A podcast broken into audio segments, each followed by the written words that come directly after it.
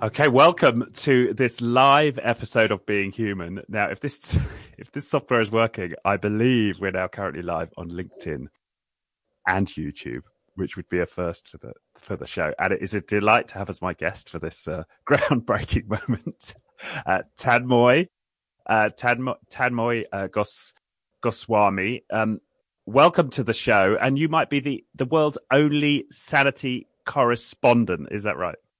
Yes, yes. So, so you're kind of making two histories, uh, going live and talking to the world's first sanity correspondent. Um, so, congratulations, and I'm very, very thrilled to be on the show. Yes, um, and you're you're you're sanity correspondent for the Correspondent, uh, yes. an online an online publication. Um, yeah, so tell us a bit about how you wound up being the world's only sanity correspondent for the Correspondent. uh, yeah, when you when you put it like that, it it, it does sound all kinds of warped. Um, I can tell you that it wasn't a, it wasn't a straightforward linear journey. Um, this is not something I planned to do when I was uh, 15 years old. Um, but as it happens, I have uh, I, I am a two decade veteran of depression um, and anxiety and uh, and all sorts of other mental issues. Um, and I was a business journalist in India. I used to work for some of the largest business publications in India and the world. Um, and then uh, about four years ago, I had a fairly severe relapse of my depression. Um, and that's when, and, and a couple of years after that, uh, we became parents. Um, and then I really started wondering whether this is what I want to do the rest of my life. Um, um, and I wrote a couple of uh, posts about uh, sort of living and working with depression on LinkedIn, which kind of went viral and I started getting a lot of emails and messages from people in the US, in the UK, of course, in India, um, saying that it had really made a difference to their lives. And, um, you know, it, it got me uh, thinking. Um, and, but I knew that writing about mental health isn't something that you can do um, uh, full time because it, it doesn't, there, there is no such job description. Um, so uh, the correspondent, which is uh, the sister publication of De Correspondent, which is the Dutch um, uh, version. They've been around for six plus years now. They're very successful, completely member funded, so no pressure from advertisers. And they launched their English edition, and I thought, well, this is a wacky place, um, and I can take my chances. So I sent them an application, and I was one of the five people they hired from all over the world when they launched. Um, and uh, that's my resignation uh, sanity correspondent. I basically write about mental health, um, and and uh, sort of problems of the mind, ways to heal the mind, but as opposed to um, you know uh, instead of calling it mental health, which comes with pharmacological sort of undertones, I thought I was more interested in the politics and the economics of mental health, um, having been a business hack. Um, and so I thought, let's call it sanity, which is a lot more uh, insulated, I think, from some of the associations that people tend to automatically draw up when you say mental health. Um, and that's where I am. Um, you know, we launched in September, and we are uh, we are having an absolute whale of a time um, putting together this platform for uh, an incredible bunch of members from 140 countries, about 53, 54,000 members. So I'm I'm super stoked. Right. And that's so that's interesting. So you've you've come at it less from a pharmacological point of view, and more you say from a from a business and politics or economics and politics perspective. What's um, what do you see then as the major sort of factors and drivers in mental health from that perspective? Yeah. So uh, you know. Um, like with anything, like with any other um, uh, subject that impacts uh, sort of wider public, um, unless you make something an election issue, unless you make the politicians in your country care about it, you're unlikely to really affect uh, change. Um, and so, um, mental health being so intersectional, and this is really, um, you know, the, the fascinating thing about mental health is that there is this uh, idea that mental health is just got to do with like serotonin levels in your brain or um, you know something that went wrong with you in your childhood those are sort of the, the cliches or the myths around mental health. But the fact is that mental health is affected by everything from your income to your gender to your sort of broader identity, um, and of course the uh, the political climate in which you find yourself. All of that has a bearing on mental health. So uh, one of the key principles with which uh, I do my work these days is is the is is the sort of assumption that mental health is intensely political, um, that it, it it it is it has a bearing on your life choices, and your life choices in turn have a bearing on it. And of course, your life choices are the result of. I mean, they're not they're not always voluntary. We make life choices based on uh, the cards that we are dealt with, um, which which is a function of society, politics, economics, all of that. So um, the idea is very much to write about mental health in a manner that uh, is not very is not necessarily meant only for experts, psychologists, psychiatrists, uh, mental health professionals, but to really establish that mental health is something that concerns everybody on the planet. And um, unless we are able to make it exciting and relevant, uh, even for people who don't necessarily have a diagnosed condition, um, you know, and I always give the, I think when we were chatting earlier, I was talking to you about uh, how how cancer became so relevant and and exciting as a as a subject of study, um, such that if you read a story about cancer anywhere, um, you're likely to read it if it's well written because and and it you know you don't necessarily have to be a cancer patient or know somebody who has cancer because it has become the sort of it is at the cutting edge of medical technology and and uh, people like to know what is happening uh, with cancer research. And i thought that that very much should be the goal um, with mental health as well. It, it has to be made exciting relevant um, and really mainstream in a way that it had that it, has never been. And the way to do that is essentially by connecting it with the two things that, uh, once again, have an impact on everyone's life um, politics, government, and money, economics. Um, so, yeah, that's, that's uh, my ideology in a nutshell. Right. Yeah. And, and, as you were speaking there, it just reminded me of perhaps one of our maybe a point of disagreement. I'm not sure we could work, work through it uh, before the call, and that was so you describe, you know, it being related to childhood as a as a myth. There is that something you believe in? Yeah, I, I think I think an absolute belief in a cause of mental illness is totally a myth. Uh, you know, um, of course, it is a contributing factor. Of course, childhood trauma and childhood abuse um, are incredibly, incredibly important contributors. Um, but I think people tend to get very unidimensional when they conceptualize mental health or mental illness and there is this and i think it's sort of comforting for us to blame one thing to to identify one concrete thing because if if you tell somebody that mental health is this jumble or this sort of uh, very complex intersectional thing i think they're going to get nervous and confused and frightened and so everybody likes to sort of just blame one thing like if only you could tell me that that sort of um, uh, evil uncle of mine is to be blamed for my maladies uh, I could feel a lot better because then I know what to blame. And I think um, I think we now need to outgrow that attitude because there is enough evidence that um, you know the same life events don't necessarily result in the same outcomes for different people, um, and and and that is uh, you know that is because of the biochemistry that we inherit from our parents. That is because of the societies in which we are born and we operate in. Um, and so uh, my discomfort is not with you know attributing a part of your malady with to something in your childhood of course that is that is the case. But let's not reduce it to just that because there is a lot more at work here. Right. Yeah that's a that's an important point.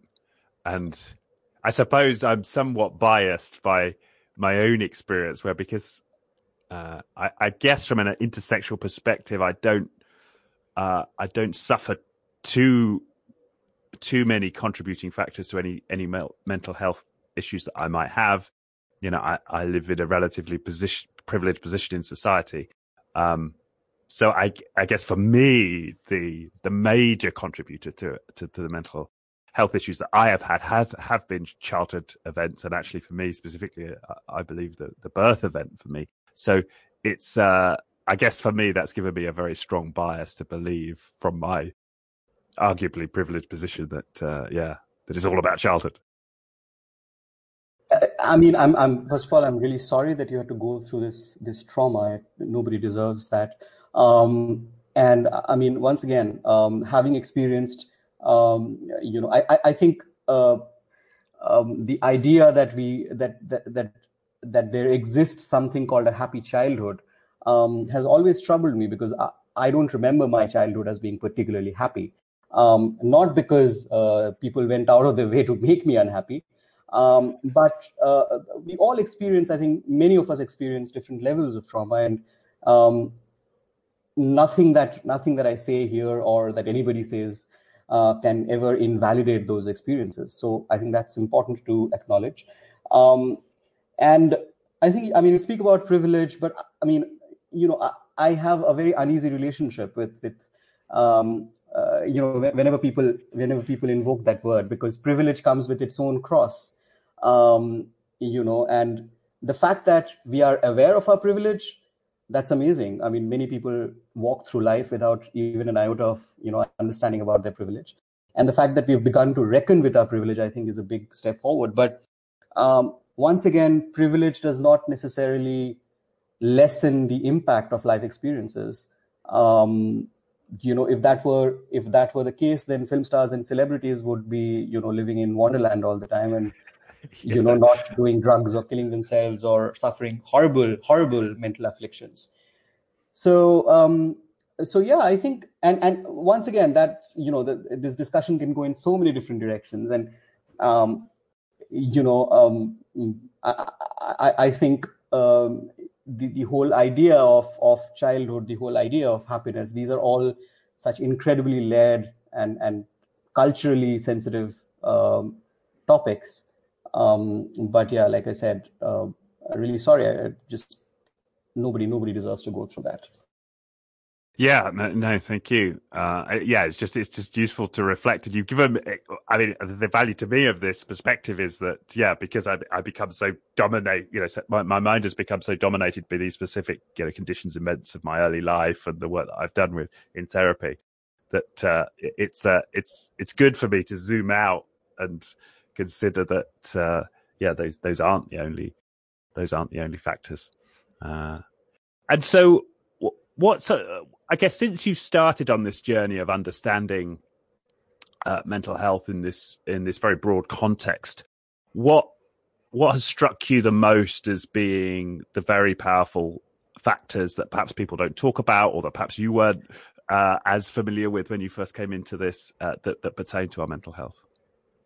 I think, um, yeah, that's a that's a very very uh, very good question. I I, I'm, I haven't I haven't explicitly thought about all the different dimensions of that question, uh, but let me attempt an answer. Um, I think to me, the most fascinating and definitely the most surprising journey has been um, uh, has been the journey that I have made trying to understand the language of mental health um, and and the power of language.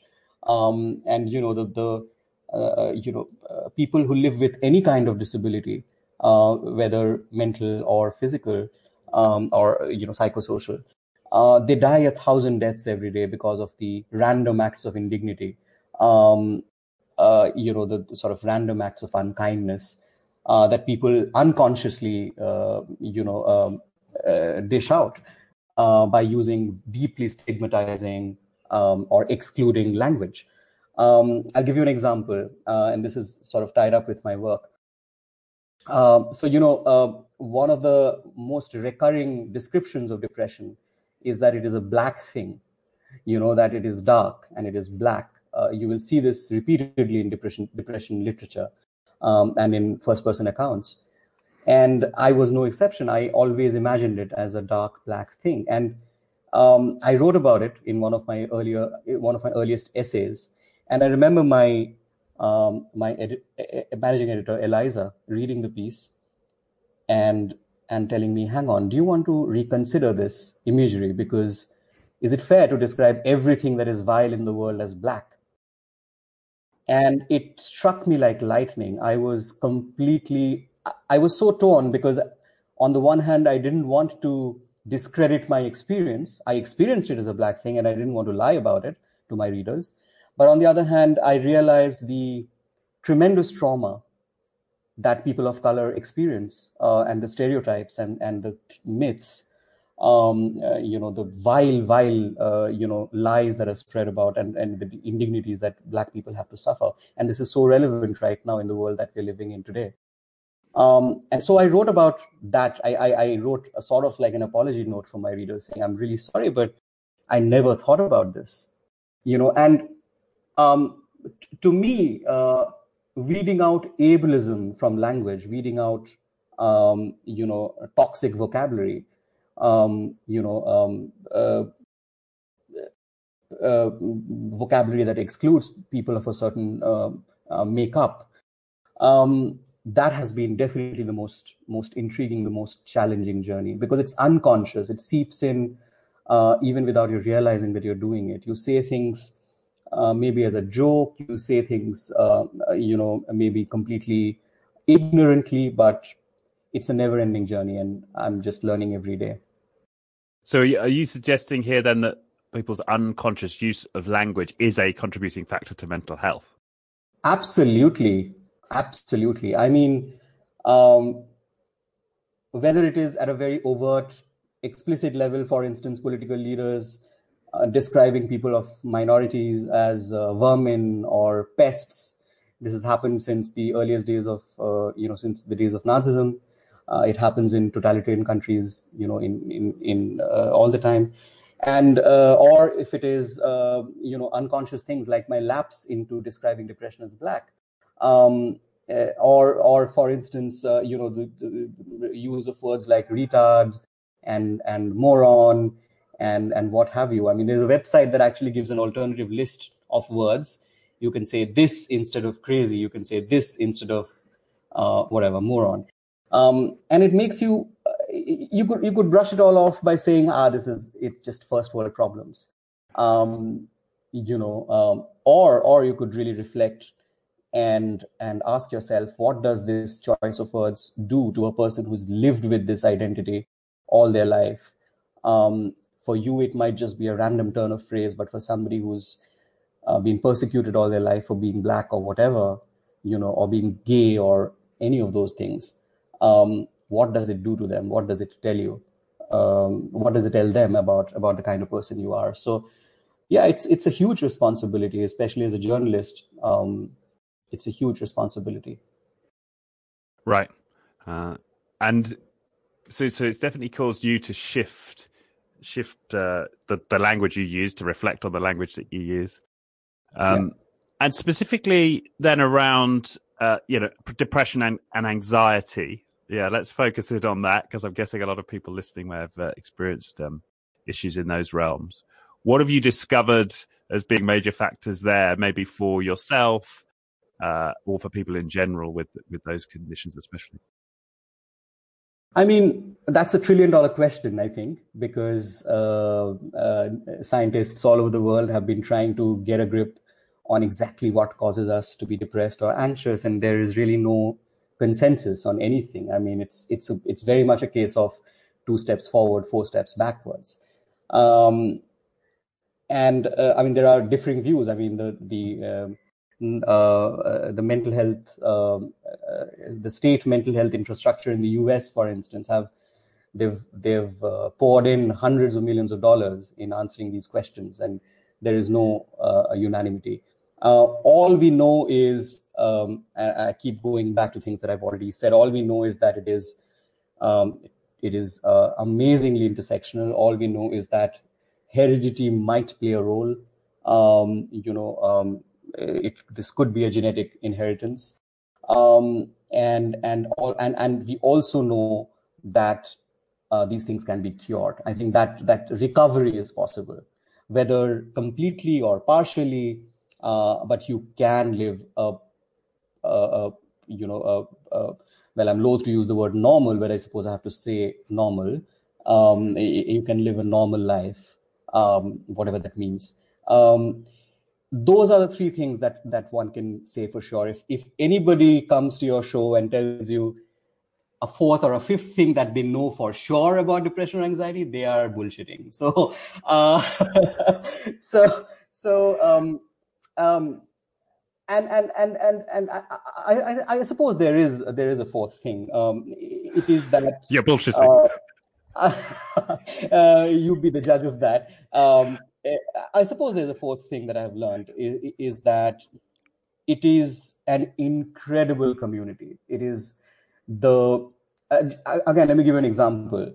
Twitter. Twitter is such a toxic place for uh, you know for all practical purposes. It is, uh, you know, it, it's it's it's full of rabid hate mongers, and you know, you know, you know how it, how it is. yeah. Um, but mental health Twitter, hashtag mental health Twitter, is an amazing place. Um, it is. It was my window into the world of mental health when I first, in September 2017, I started maintaining a diary of my daily trysts with depression and anxiety on Twitter. It is now about 250 tweets uh, long. Um, my handle is Toy Mango if anybody wants to check it out.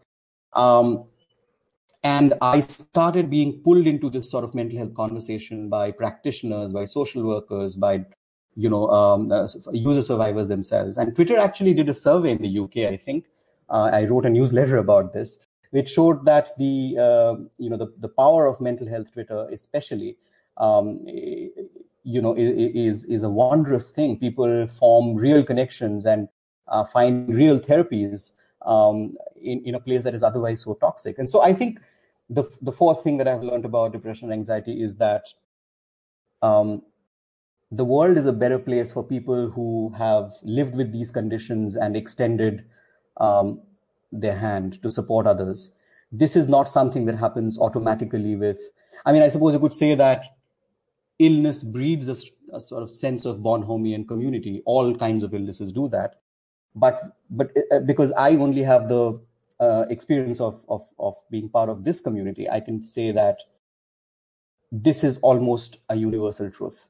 All over the world, this community is what keeps people alive and sane more than anything else. More than more than um, you know uh, just the mechanical act of going for therapy every week or popping pills, all of which have their place. But I think without this community around you, it is almost impossible to to to um, deal with it.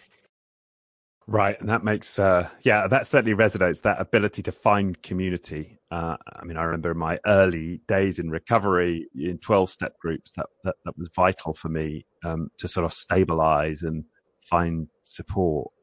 Uh, initially, when I yeah, when I gave up booze, and I, so I, I yeah, I completely resonate with that. Although I remember re- reading a study about the, the effectiveness of 12 step and AA groups, and they actually found that um, it, it, levels of recidivism were similar whether you not you joined AA or a tennis club. so actually, there may be just something in joining a community that that that has the has the impact.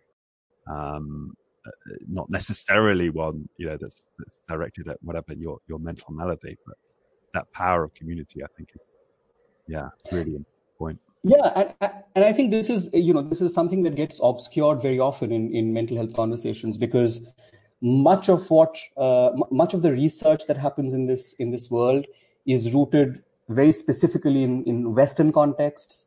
Um, we recently published a piece by um, uh, a lovely American author.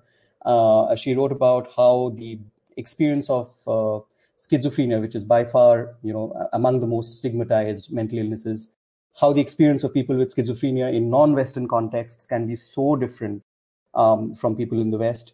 And her hypothesis was that it is because um, in non-Western contexts there is a very unique dynamic of community, uh, which is often missing uh, in, in Western contexts. Um, and uh, you know, the, she cited a lot of research. Um, but again like you know research and, and experiments in, in, in, psychology and psychiatry are so fraught because they're so culturally rooted um, you know they're so dominated by the sort of whole weird you know western um, uh, industrialized rich democratic that demographic. Um, that often i think it is difficult to uh, see the full potential of something like community which once again is very contextual very culturally rooted. Um, but yeah, I mean, it's it's an incredible and and not just not just um, uh, uh, when I say the power of community, I don't refer to it just as you know sort of uh, shield of people around an individual. Um, but now there is increasing evidence that community-based mental health interventions are a far superior uh, replacement, um, you know, uh, for uh, you know solely relying on on Western or uh, sort of traditional medicine. Um, in, in, in, in the state of Gujarat in India, there is this project called Atmiyata, which runs in over 600 villages, which is entirely community run and community managed. And these are, you know, villagers who are often school dropouts. There are deep caste and religion boundaries, but they have managed to deliver staggering results. Uh, you know, when neighbor helps neighbor, that is very elemental and very powerful.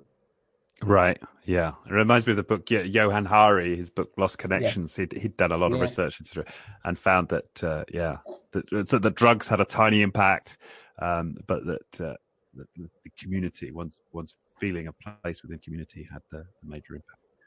Yeah. Um, that makes complete. So if you village, if you visited that village, that sounds like a. I have, I have, and I met some of these mental health champions, as they're called, and I was I was blown away. I mean, sorry to use violent language, by the way. Uh, um, I didn't having, experience having, that as a microaggression. Having pontificated about you know violent language, uh, I should I should uh, I should watch my words. Um, yeah, I, I did uh, visit that village. Um, it, it, was the most profound experience of my life. I think um, you you you you never really you can never really understand the power of um, a completely untrained, completely um, divorced from books and theory and Freud and what have you, person who's who can barely string, you know, um, uh, a, a, complete sentence in English even. Um, uh, you know, they speak in local languages. They're earthy. They are. They have. They they don't look at mental illness depression, etc., as clinical conditions. They look at these things as existential problems that can be troubleshot, you know. Um, and again, I mean, I, I might, I might, run, I'm running the risk of romanticizing that approach because, because, you know, it, it that's not my intention.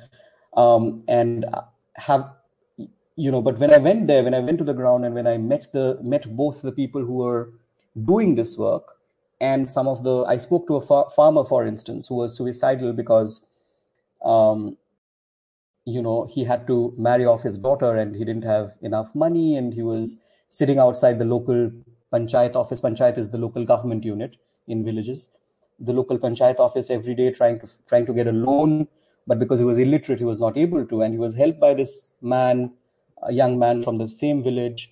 And then he sort of he didn't know at that time that this man was also a, a, mental health champion, but he kind of unburdened and told him that this was his problem. And then what started as a simple gesture of helping him fill a bank loan application ended up becoming something more profound. And I was sitting face to face with this farmer in the room of the in the house of this mental health champion, and he was telling me here he almost had tears in his eyes, saying how he was rescued from sort of almost certain you know ruin uh, by this young boy from his village, and he never knew that the boy was. he had seen the boy potentially many more times in the past, but he never knew that he he could do this to him or for him, and it was an epiphany. I can tell you, it was amazing. Right, that he could now contribute in that way. Yes. Yeah, that's that's extraordinary. And and for you with your with anxiety and depression, have you found communities yourself that you can tap into and uh, and do you consider yourself now in recovery? What, where, where are you? Yeah, that's a great question. Um, once again, I, I mean, let me tackle the second half of that question. I've been in depression, well, at least diagnosed as a depressive for, let's see now, 19 years, uh, 18, 19 years. And almost certainly I had depressive traits when I was much younger, um, but they were not diagnosed because you know, in the late 80s, early 90s, growing up in India before liberalization, before the economy was opened up to the rest of the world, these were not even things that you, you know, for me, depression was just a bad weather condition. Um, you know, that, that that's the only meaning of the word that I knew. Um, then in college, I, I was diagnosed by a therapist and, and all of that. Um, recovery is a very slippery idea and sometimes I even question do I want to be recovered fully? Uh, do I want to fully recover? And I, I, don't think I do because Um, you know, I'm being very honest. I, I don't think I want to be recovered if recovery means going back to the earlier uh, sort of very, very naive view of the world. Um, so I think, you but, know, but why would it, why would why would that be naive? I mean, surely not being depressed. Why, why does it? Why is not yeah. depressed necessarily yeah. naive? I don't. I don't For understand. me, it is. I mean, I, I can I can see the difference that this experience has made to me. It's profound. I I don't take anything in life for granted. For one, I always assume that a person is going through shit in their life before I open my mouth. I never allow myself to fly off the handle. Uh, of course, sometimes I do, but it's most that's mostly reserved for people who are who have no, you know, they have no escape. They are stuck in my life. Um, um, I have become a lot more thoughtful, a lot more considerate, a lot more, I think, human. Um, and again, I don't, I don't mean to romanticize depression. I recently wrote a piece about this. Funny because you, you know, you brought up something that I was recently kicked in the butt for. Um, I wrote a piece about anxiety in the context of the pandemic. And I basically said that we've completely messed up our relationship with anxiety because anxiety was supposed to be an evolutionary response to danger. And now we have, we have pathologized anxiety so much that we rebel against it and we are constantly trying to fight it and we've completely messed up that very very raw very primal relationship that we had with anxiety. And so you have these guys partying uh, in the beach on the beaches of miami in the middle of a global pandemic or going to nightclubs in berlin uh, showing the middle finger to the virus as if the virus even cares. Um, so this sort of revolt against no we are not going to cave in. We are not going to show any signs of vulnerability and anxiety has led to tremendous problems, uh, you know, for the world. Uh, so, so in that context, I say that if if if recovery means that all of this, and I, I see them as superpowers, really, that all of this is going to be taken away from me, I don't want to recover. Of course, I don't want to feel like shit um, every day. But I have realized after living with depression for 18, 20 years, I've realized that it's a package deal, you know. Um, and and so this is this is I've I've tweeted about this many times. The depression is sort of like a perverse luxury. It's sort of like you're walking around with a do not disturb board on, on your neck. You know, and if you if you're open about it and if you've told the whole world that you are depressed, it liberates you. You don't have to be correct all the time. So it is it is a very disturbing feeling sometimes because you're like, this is not good and I should completely get rid of it but at the same time i realized that i have i have gotten so much out of this experience. Um, if i if i had a chance to do my life all over again would i be very bitter and resentful about this experience? I don't wish this on anyone. I don't wish my child gets it from me. I don't wish you have to go through it or anybody else. But in my life look I, I i can just be honest about my life and i can say that it has given me so much uh, it has also taken away so much from me, but it has given me so much, probably because of my privilege, probably because I had access to great care, that I have a fantastic therapist, that I have a supporting wife, that I have a tremendous job.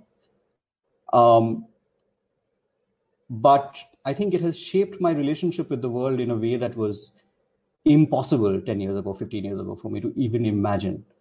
Um, so yeah, that was the context. Yeah, but I, but but I still I still I'm st- I still can't get my head around it because you could recover, and you still wouldn't necessarily be naive because you'd have all of this experience that then you could take into the world and empathize with others and so on. I don't know. I, I can understand if you'd never had it at all, why you might be, be by by. But if you yeah. were now to recover.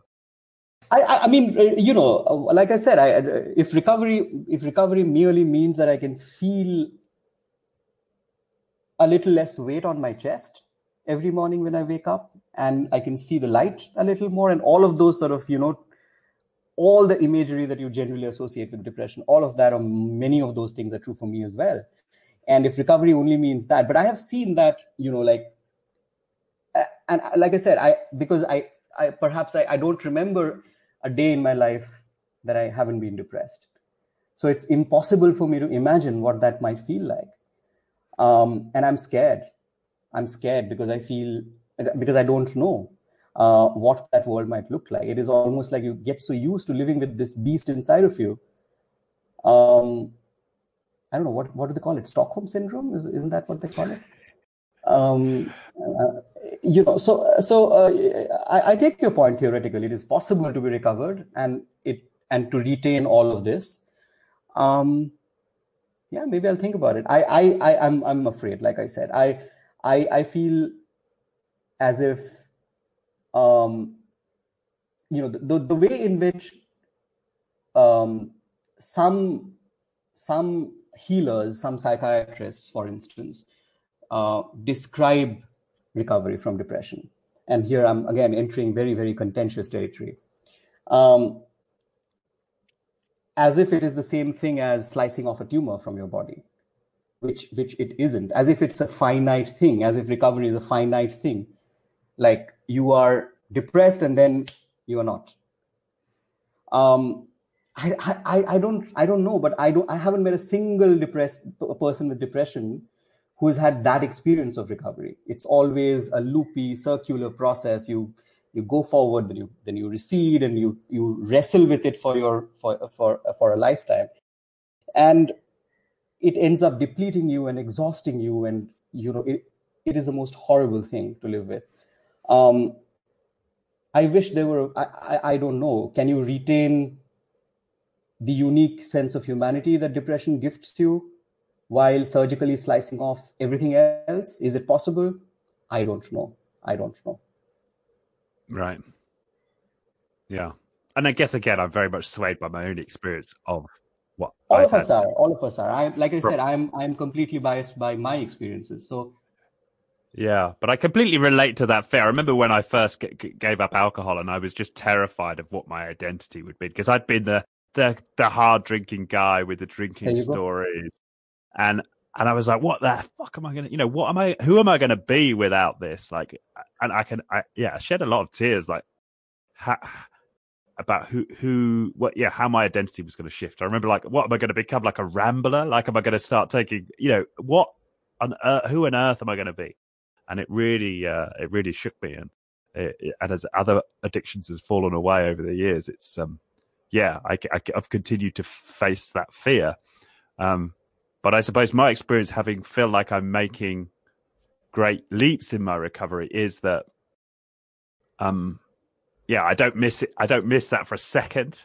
I don't miss any yeah. of those addictive patterns for a second, and I don't feel I've lost any of my ability to empathize with those who've got them or understand the world through that lens. It's like I that it hasn't my that experience is still is still with me in terms of what it's the gift it's given me uh, and connecting to others with with with similar issues. That's that's that's what I feel. So that's that's I guess why I was a bit thrown by.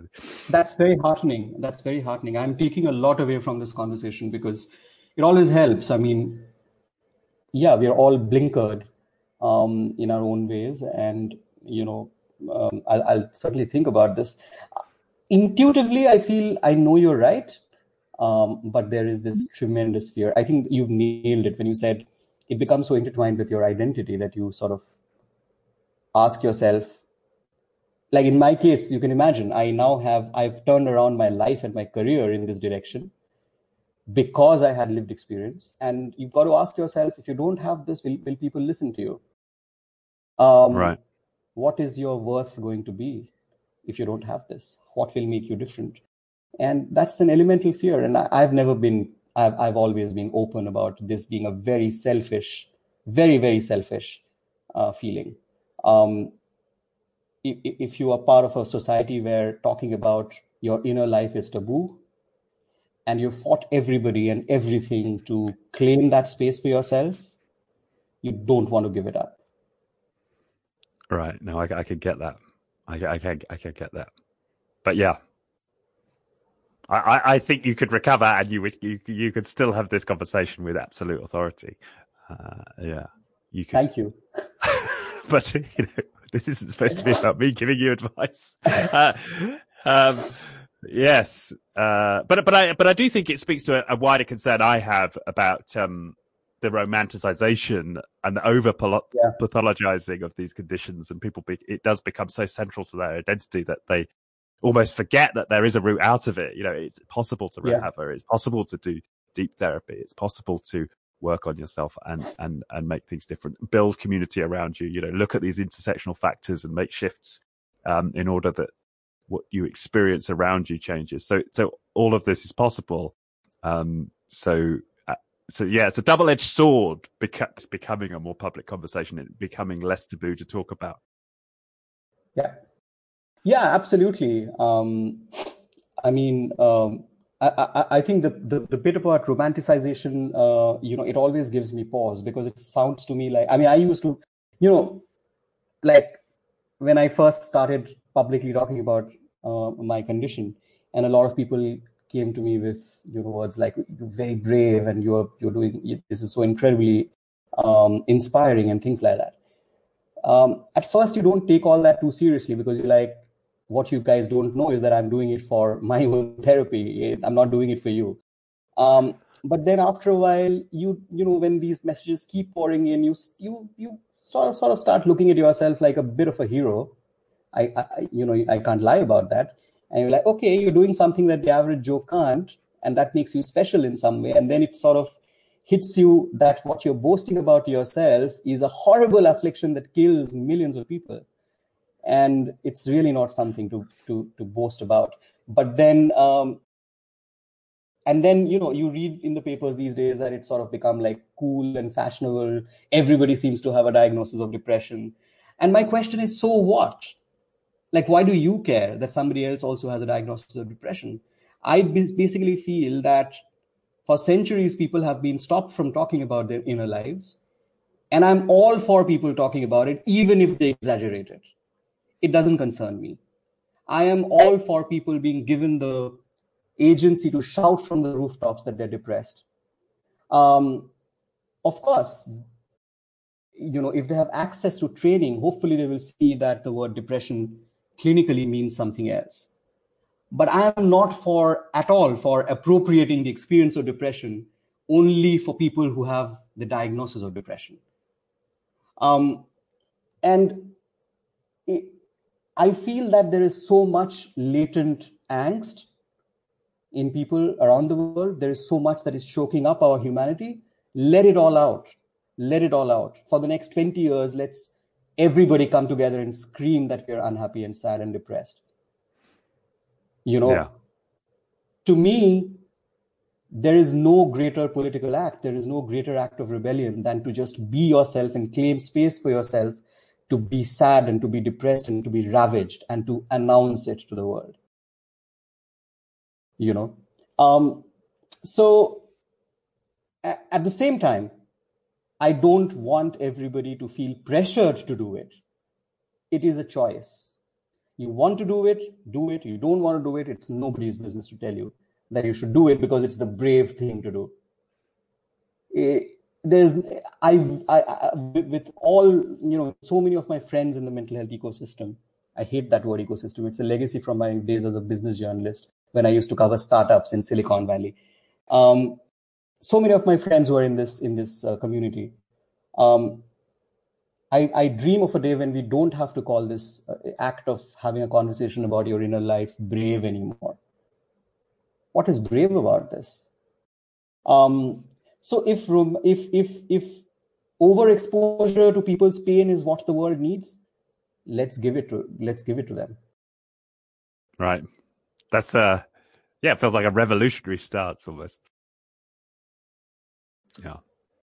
Um we yeah, yeah let's let's I'd like actually to go back to the the the reason that you you became known to me and that was that was your article uh, yes. from the myth of meritocracy to the rise of bullshit jobs and I think these intersect, right? So your sort of critique of, of workplace culture and how that overlaps with the, the mental health issues that we have. So could you, yeah, expand on that intersection a little? Absolutely. I mean, work. I think the I, the modern idea of work, or as as we understand the word work, is probably the it's probably right up there when it comes to the sort of list of things that drive people to insanity. And i mean you know it, uh, whether it is whether it manifests pathologically or not. Um, I, I, was always troubled by this uh, idea of workplace happiness. And that's where it all sort of began. Um, again i was a i was a uh, you know, I used to work for for Fortune, uh, Fortune magazine's Indian edition, and I used to cover startups. And you know, everybody was inspired by Google's office canteens and bean bags and what have you, and bring your pet to work day, and you know, whatever other mousetrap you can think of. And I was like, what are these guys talking? And the chief happiness officer, I mean, what was that? And I was like, what is this idea of workplace happiness? Can work make people happy? Really? I grew up in a family where my father used to work in a steel plant. My mother was a nurse for, for 40 years of their lives. They never missed a day of work. They were very grateful for the work that they did, which was brutal, physical. Um, they never told me that they were ecstatic because they were doing this job. Oh my God, I, I was so happy at work today. It was, these are completely incompatible ideas. They have nothing, and that's not a judgment on work. It is, what is happiness even? Like, for such a shifty idea that philosophers and psychologists for centuries haven't been able to agree on whether happiness is even real. I mean, if you go by some some uh, psychologists, uh, psychologists and philosophers, they'll tell you that happiness is a is a real evolutionary disincentive because it makes you it, it forces you to put your guard down and then you are vulnerable to attacks. Um, and sadness on the other hand is a real function. Uh, i mean i always say that happiness is a bit like an a bit, bit like the appendix you generally don't notice it but when you do notice it it probably means you're in for a lot of pain um, you know and so i started wondering what the hell is this idea of workplace happiness and then i discovered that hang on a second. The reason why people are unhappy about the work that they're doing is because they are being driven up the wall to increase their productivity and their efficiency. And then these companies decided that let's give them these sort of perks like, yay, Friday beer on the company. Um, why? Why were they doing all this?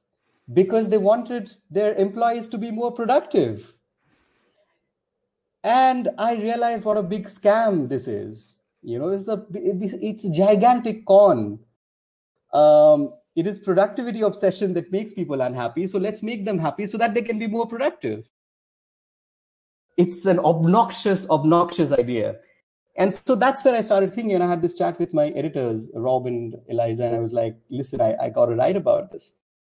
And they said okay so if happiness is not a viable option then what is it that that work should do for us apart from paying our bills? And i said humanity. Humanity is a worthy goal. And humanity is not happiness. Humanity is a much more concrete a much more achievable outcome and so in that article i, I proposed seven things that companies can do such, such as eschewing the language of war don't fight the war for talent because it's the war for talent that makes you invest in these silly ideas uh, like free smoothies and and avocado on toast. Um, don't uh, you know take? Well, don't don't knock avocado on toast, Tim. Sorry, don't knock avocado. One of my favorite snacks. Oh yeah, sorry. Nothing nothing personal against avocado. I think it's a wonderful uh, thing. Uh, I'm not even sure if it's a fruit or a vegetable, which is why I said thing. Um, but um, you know, don't use the language of war. Um, invest in the future of work, which is digital. I mean, don't treat the Uber drivers and the food delivery partners that, that deliver food at your doorstep as sort of sort of incidental, as collateral damage to your business plans. Um, so I came up with seven of these suggestions, and I was I was amazed by the response this piece generated. I was so humbled and so amazed. Recently, we translated this piece into Dutch because our Dutch members wanted it, and my notifications on Twitter haven't stopped uh, humming. So um, yeah, I was I was very grateful. Yeah, and that makes a lot of sense. To, you know, and, and, even from a philosophical perspective, you know, my reading of some of the ancient philosophy around happiness is that you don't don't aim for happiness, aim for virtue, and and happiness will emerge from time to time, and we can enjoy it when it pops up. But uh, aim in life for virtue, and then you're you're more likely to experience happiness more often and that seems to me to be concordant with that idea yeah i mean and once again this idea of virtue has to be practiced by everybody what happens in the workplace is that this idea of virtue is generally practiced by the minions on the shop floor not by those guys who sit in the boardroom um, and discuss ways to increase their salaries in the middle of the worst humanitarian crisis in in in, in decades. You know, as it happened with with uh, certain companies in the West that I cannot name right now. Um, so again, uh, you know, in the in the workplace, everything is just so. Uh, and the, the the idea of meritocracy in particular, which was part of the headline that you that you read, um, the story that you read, this idea of meritocracy is is is premised on there being a level playing field, and then supply if you if you supplement that with meritocracy, only the best will rise. So it's a fair system. But that's just that's so much hot air. What is meritocracy? what is level playing field? Um, success is basically a combination of inheritance and dumb luck. That's all that there is. For, for the vast majority of successful people in the world, there is no such thing as a self made billionaire. There is no such thing. And we're, we're actually working on a series on that on the correspondent, so not so subtle plug. But what about the vir- the virtue of hard work? Does that not play any role? No, again, it's a con. I mean, what is whose who whose idea is this that hard work is, is, is a virtue?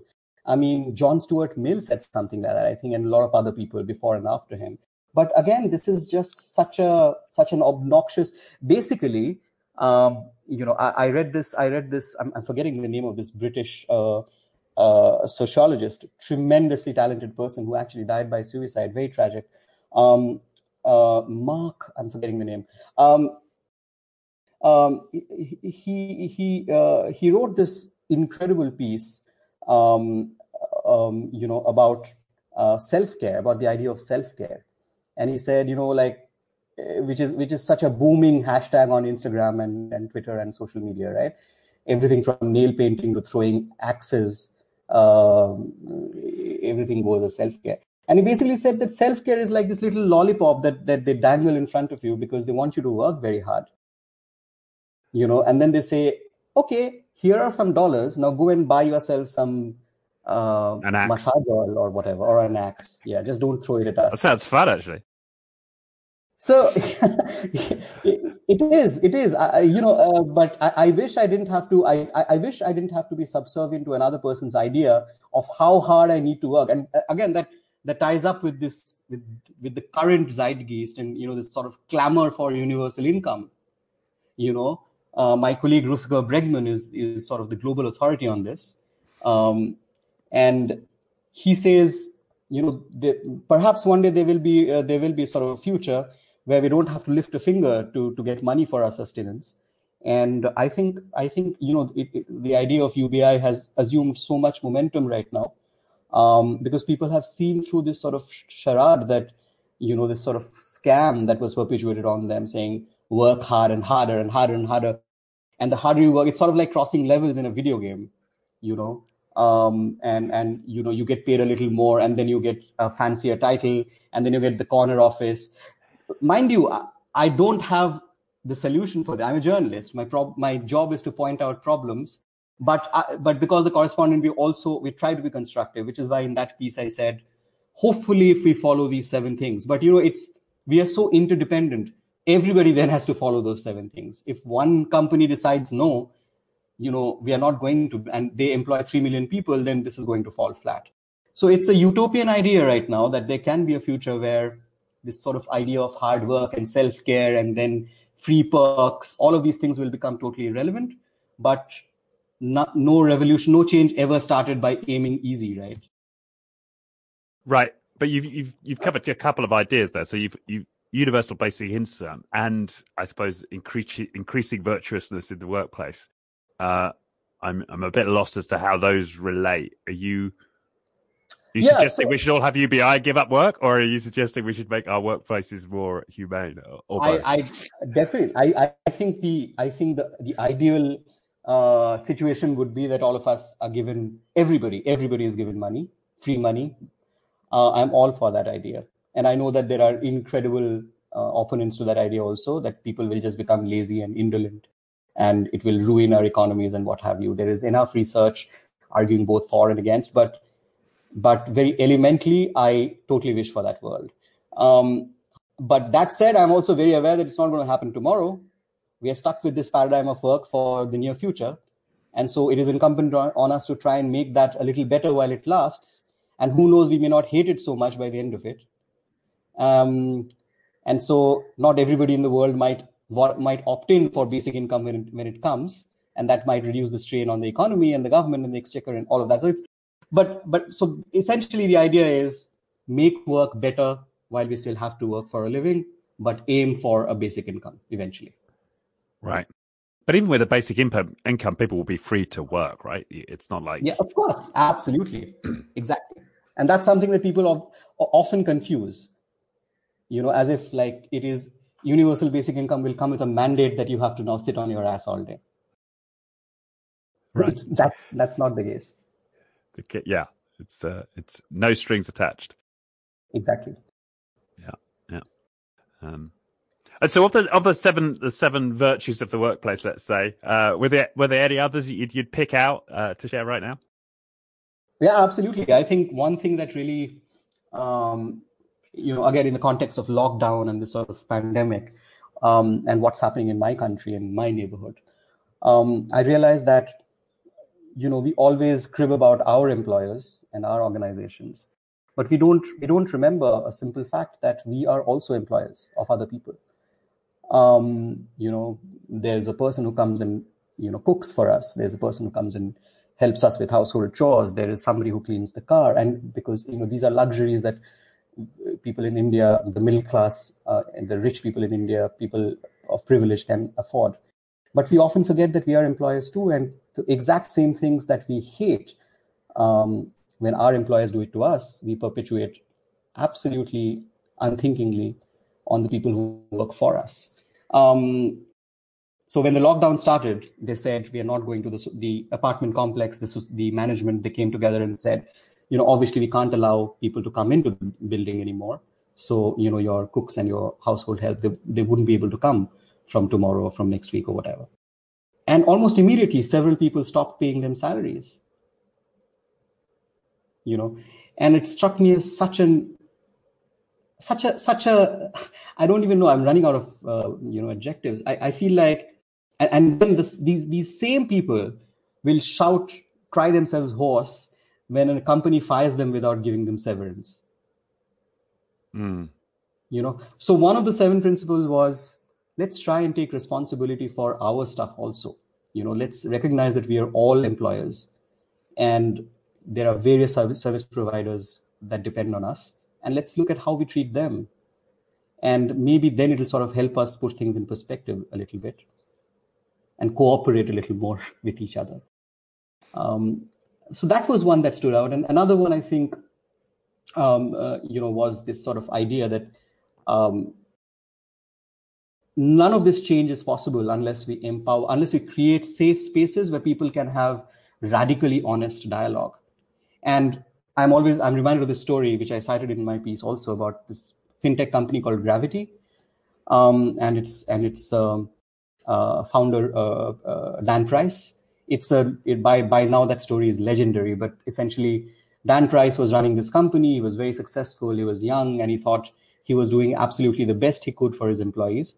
And then one day he was on a cigarette break, and one of his employees came and basically told him that he was getting rich off of them, and that you know like this guy sort of went into a you know full blown soul searching exercise. And then he sold all his assets. He increased everybody's minimum pay to 70 grand a year. He took a huge pay cut.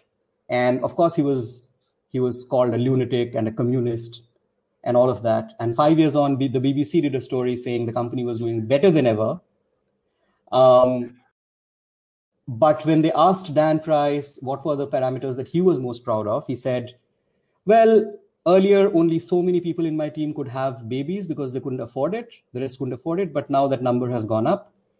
Earlier, only so many people could afford a home in London, and now that number has gone up. And those to me are the real success stories. And so yeah. that kind of, they also clubbed together and bought him a Tesla, right? Did you read that point? Oh yes, oh yes, they they, they came together because the boss refused to buy a good car. Um. So yeah, so uh, you know that's a I, I hold that story very dearly um, I, I think it is an extremely good example of what enlightened ca- capitalism can achieve. So I'm not, Yeah. a, I'm not, a, I'm not a, uh, sort of a, uh, you, I, I mean, I, I would like to have some good qualities of, of socialists, but I'm not one. Uh, I am an out and out capitalist, and I, I believe in consumerism, and I believe that it can actually do a lot of good. But we've we've fucked it up completely, and now we need to you know sort of retrace our steps. Right. Yeah, it's that's uh, very familiar. I had uh, Raj Sisodia, who wrote the book Conscious Of course. Capitalism, and uh, and recently the Healing Organization on the show. Yeah, he makes exactly that point. Um, yeah, and I, I love the way he frames it as bringing together masculine and feminine energy into the the way that we lead organizations, so that we have this desire to nurture and look after and care for, but also keep the, the sort of masculine goal orientation and you know uh, a, a bit objective um, will, I suppose, to uh, manipulate our material world. Yeah, Yeah, I mean, yeah, I, I, I'm not sure. I, I'll have to read the book for myself, but from what I'm hearing, I'm, I'm already, I'm, I already have a couple of problems with those binaries. But, but I, I understand. I, I think. Well, I don't know whether we need the masculine bit at all. Actually, if if if that is how we define masculinity, because I can I can tell you that. I, that's my uh, definition by what I know his, but yeah. Ah, okay, okay, okay, all right. But that's all right. I mean, I'm, I, I- you know, like my industry is a classic example of of an industry that is populated by uber macho masculine people who sees uh, who see um, uh, you know uh, crying at work as a weakness and basically will never admit that they're dying inside. Um, and uh, you know, it's it's it's an industry that is rife with uh, mental distress, but nobody talks about it because it's it is just unmanly to do so. the sort of archetypal hardened hack, you know, Absolutely, you're supposed to be right? totally, totally. It is it's sort of the um, you know uh, you're supposed to be like Paul Avery in in Zodiac. Um, uh, don't talk about your feelings. Just become an alcoholic and die. right. Yeah, which is pretty much the track I was on, actually, if I think about it. Before I um, I'm sorry, that was You know. not that was not No, no, but- reference to your experience. no, no, but it, it, it's funny. It's Maybe like that, hundred years. some some kind of trajectory that you and you do break it by starting to feel feelings. That's absolutely how you how Yeah. you how you break that trajectory. That's where it all starts. Yeah, yeah, uh, fascinating. Wow. Well, we've been going an hour. It's been um, it's been a it's been a fantastic conversation, uh, Tanmoy. I think we could probably go another hour if we chose to, but um, you know, it feels like we've um we've done service to the couple of major topics that are both close to my heart, at least uh, you know mental health and, and the workplace or work, workplace culture. So good. Um, and for people who want to get more of your writing and thinking, um, they should head to the correspondent, right? Or tell tell them where to go. Yeah, you can find me on the correspondent and and uh, several of my incredible fellow writers from around the world uh, on the correspondent.com. Uh, we don't have essentially you can become a member by paying what you would like to. Um, and then you can find me on on Twitter. My handle is Toy Mango. Um, on LinkedIn, um, where I am by my name. Um, and I hope to see you there. Yes, that's wonderful. And I should say for people who want to join the correspondent, I love the model. Right, you can pay as as little as a dollar a dollar a month. You can pay as much as you as you like. There's no ads, and you have this sort of slow news because I'm I'm currently valiantly trying to drop my news addiction, and uh, Yeah. I, th- I think this kind of more reflective. Uh, uh, yeah, style of sort of writing about the world i- is certainly I find find appealing. Thank you. Yes, we are. Our our motto is actually unbreaking news. So if you uh, go to our homepage, you may not even realize that this is it's 2020. Oh, I mean, to be honest, it, prob- it it is. There are enough stories that are very relevant in the here, here and now, but we we are not led by the news cycle. Yeah, no, that's, it's great. Okay, well, thank you once again. Uh, it's been a pleasure. Thanks so much. All right, I, I I love talking to you. Thank you, and thanks Thank you. everybody for listening. thank you, thank you. The Being Human podcast was brought to you by First Human. For more on First Human's human focused coaching and leadership programs, head to firsthuman.com.